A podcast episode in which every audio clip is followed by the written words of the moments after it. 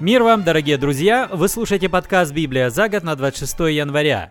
Мы возвращаемся к чтению книги «Бытие». Сегодня это 23 и 24 главы, а из Нового Завета Евангелие от Матфея, 17 главу. Книга «Бытие», 23 глава, перевод Российского библейского общества от 2001 года. Я думаю, вы догадываетесь, почему мы прервали чтение книги и отвлеклись на книгу Иова – Связано это с тем, что книга Иова описывает события очень глубокой древности, вероятно, как раз тот период, в который жил когда-то Авраам. Глава 23. Сара прожила 127 лет. Умерла она в Кирьят-Арба, что ныне называется Хевроном, в хананской земле. Авраам пришел и оплакивал Сару, рыдая над нею, а потом, отойдя от усопшей, обратился к хеттам. «Я родом не отсюда, я переселенец». Дайте мне место для погребения, чтобы я мог похоронить мою умершую жену». «Сделай милость, господин наш», — отвечали хетты. «Ты человек почтенный, любимый Богом. Похорони свою жену в лучшей из наших усыпальниц. Любой из нас предоставит тебе для этого свою родовую усыпальницу». Поклонился Авраам хеттам, жителям этой земли, и сказал — если вы разрешаете мне похоронить усопшую, то сделайте милость. Попросите Эфрона, сына Цохарова, продать мне пещеру Махпела, что на его поле с краю. Я куплю ее в вашем присутствии за полную цену серебром, чтобы она стала местом для погребения». Эфрон, сидевший среди хеттов, ответил Аврааму, и это слышали все хетты, собравшиеся у городских ворот. «Нет, господин мой, сделай милость, прими это поле в дар от меня вместе с пещерой. Мои соплеменники-свидетели, я дарю тебе это поле, чтобы ты похоронил там усопшую». Поклонившись жителям этой земли, Авраам сказал Эфрону, и это слышали все собравшиеся, «Прошу тебя, сделай милость, прими от меня серебро за поле, на котором я похороню усопшую». Эфрон ответил, «Хорошо, господин мой, сделай милость. 400 шекелей серебра стоит этот участок. Разве это много для нас с тобой, чтобы ты похоронил там усопшую?» Авраам согласился с ценой Фрона и отвесил ему столько серебра, сколько тот назначил при свидетелях Хеттах. 400 шекелей серебра по весу, принятому среди купцов. Так поле Эфрона, что при Махпеле рядом с Мамре, перешло в собственность Авраама вместе с пещерой и всеми деревьями на этом поле. А свидетелями тому были все хетты, собравшиеся у городских ворот. И Авраам похоронил свою жену Сару в пещере, что на поле Махпела, рядом с Мамре, что ныне называется Хевроном, в ханаанской земле. А поле и пещера перешли от хеттов к Аврааму, став местом для погребения. Глава 24. Авраам был уже глубоким старцем, и благословение Господне во всем ему сопутствовало.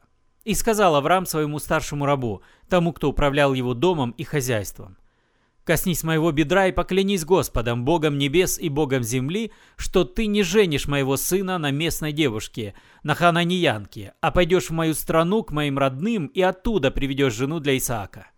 Раб спросил, «А что, если девушка не захочет идти со мной сюда, в эту землю? Я должен буду вернуть твоего сына в страну, откуда ты пришел?» «Ни за что!» — ответил ему Авраам. «Не возвращай моего сына туда!» Господь Бог Небес, который увел меня из отчего дома на чужбину и говорил со мной, и клялся, что отдаст эту землю моим потомкам. Он сам пошлет своего ангела перед тобою, чтобы ты привел моему сыну жену. Если девушка не захочет идти с тобой, ты будешь свободен от клятвы, но не возвращай моего сына туда». Раб коснулся бедра своего господина и произнес клятву. Потом взял десять верблюдов, принадлежавших его господину, взял с собой все его сокровища и тронулся в путь в Арам-Нахараим, в город, где жил Нахор. Был вечер, когда он остановил своих верблюдов перед городом у колодца, час, когда девушки выходят из города за водой. И Авраам раб сказал, «Господи, Боже, господина моего Авраама, не спошли мне сегодня удачу, не оставь моего господина. Вот я стою у колодца, куда девушки из города ходят за водой. Я скажу одной из них, Позволь мне напиться из твоего кувшина. И если она ответит «пей, и твоих верблюдов я тоже напою», значит, ее ты и избрал в жены для раба твоего Исаака. Пусть это будет знаком, что ты не оставил моего господина». Не успел он вымолвить это, как с кувшином на плече подошла Ревекка, дочь Бетуэла, сына Милки и Авраамова брата Нахора. Она была очень красива, еще девушка, мужчина еще не познал ее. Она спустилась к колодцу и наполнила кувшин. Когда она пошла обратно, Авраамов слуга подбежал к ней и попросил, «Дай мне попить воды из твоего кувшина». «Пей, господин мой», — ответила она. Тут же сняла кувшин с плеча, напоила Авраамова раба, а потом сказала, «Сейчас я принесу воды твоим верблюдам, пусть напьются вдоволь». Она быстро вылила воду в поилку для скота, снова побежала к колодцу и так носила воду, пока не напоила всех верблюдов. Раб молча наблюдал за ней, желая удостовериться, что Господь благословил его путь. А когда верблюды напились, он дал ей золотую серьгу для носа весом в полшекеля, два золотых браслета весом в десять шекелей и спросил, «Скажи, чья ты дочь? И найдется ли в доме твоего отца место, где переночевать?» Она ответила, «Я дочь Бетуэла, сына Милки и Нахора». И добавила, «У нас много соломы и корма для скота, и место для ночлега найдется». И сказал Авраамов раб, склонившись и простершись ниц перед Господом, «Благословен Господь, Бог господина моего Авраама, не оставивший моего господина. Господь привел меня прямо в дом к родным моего господина». Ревека побежала домой к матери и рассказала о приезде гостя. Когда Лаван, брат Ревеки, увидел у сестры серьгу и браслет и узнал, о чем с ней говорил приезжий, он поспешил к колодцу, подошел к Авраамову рабу, тот вместе со своими верблюдами все еще стоял у колодца, и сказал «Добро пожаловать, благословенный Господом! Зачем тебе здесь стоять, когда я уже убрал дом и приготовил место для твоих верблюдов?» Авраамов раб зашел в дом. Верблюдов развьючили, принесли для них соломы и корма, а гостю и его спутникам дали воды вымыть ноги. Подали еду, но Авраамов раб сказал, «Я не стану есть, пока не расскажу, зачем меня сюда послали». «Говори», — ответили ему. И он начал рассказывать. «Я раб Авраама. Господь щедро благословил моего господина и не спасал ему богатства. Овец и коров, серебро и золото, рабов и рабынь, верблюдов и ослов. Сара, жена моего господина, родила ему сына уже под старость. И все, чем мой господин владеет, он передал сыну. Господин взял с меня клятву, что я не женю его сына на местной девушке, на хананиянке, а пойду в его отчизну к его родным и оттуда приведу жену для его сына. Я спросил господина, а что если девушка не пойдет со мной? Он ответил мне так. Господь, при лицом которого шла вся моя жизнь, Он сам пошлет с тобой своего ангела и благословит твой путь, чтобы ты привел моему сыну жену из моего рода, из моей семьи. Но если ты придешь к моим родным, и они не отдадут тебе девушку, ты будешь свободен от клятвы. И сегодня, подойдя к колодцу, я сказал, «Господи, Боже господина моего Авраама, если угодно тебе благословить мой путь, то вот я стою сейчас у колодца. Когда сюда подойдет девушка за водой, я скажу ей, дай мне попить воды из твоего кувшина. Если она ответит, пей, и твоим верблюдам я тоже принесу воды, значит, ее-то Господь избрал в жены для сына моего господина. Не успел я подумать это, как подходит Ревека с кувшином на плече, спускается к колодцу и набирает воду. Я попросил у нее воды, она тут же подала мне кувшин и сказала, «Пей, и верблюдов твоих я тоже напою».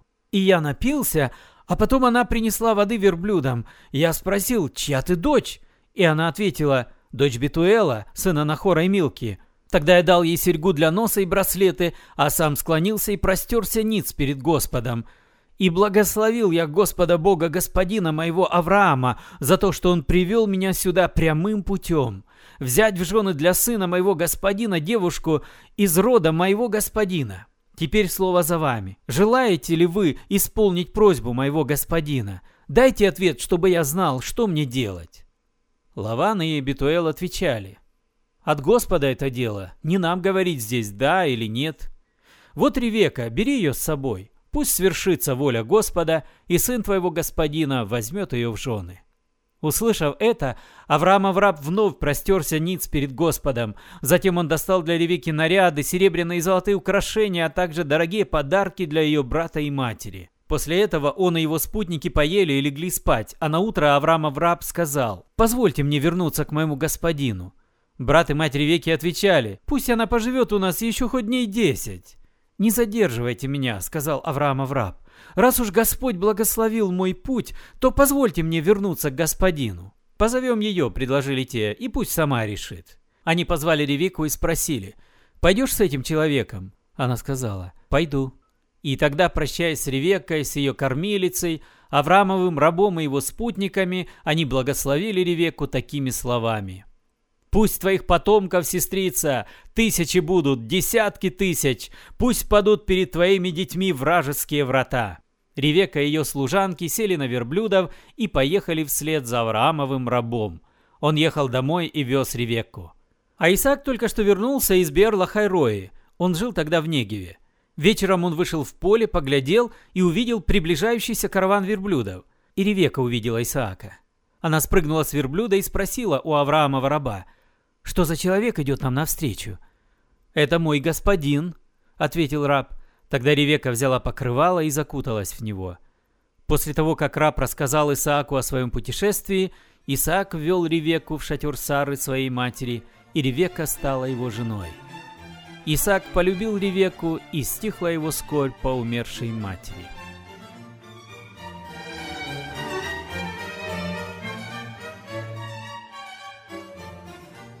И снова за это мы сегодня читаем Евангелие от Матфея, 17 главу.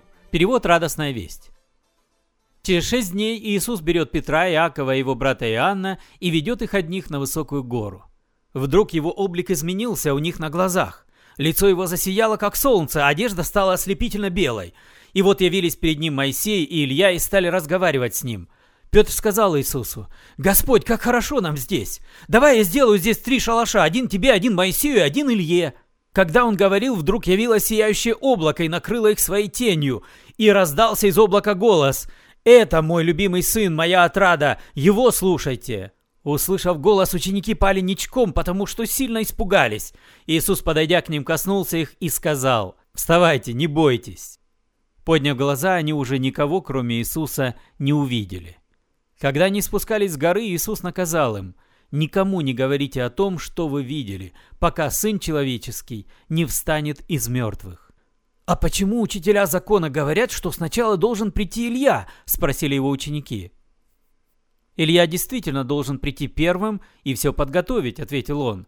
«Говорю вам, Илья уже пришел, но его не узнали и поступили с ним, как им хотелось. Так и сыну человеческому предстоит перенести от их рук много страданий».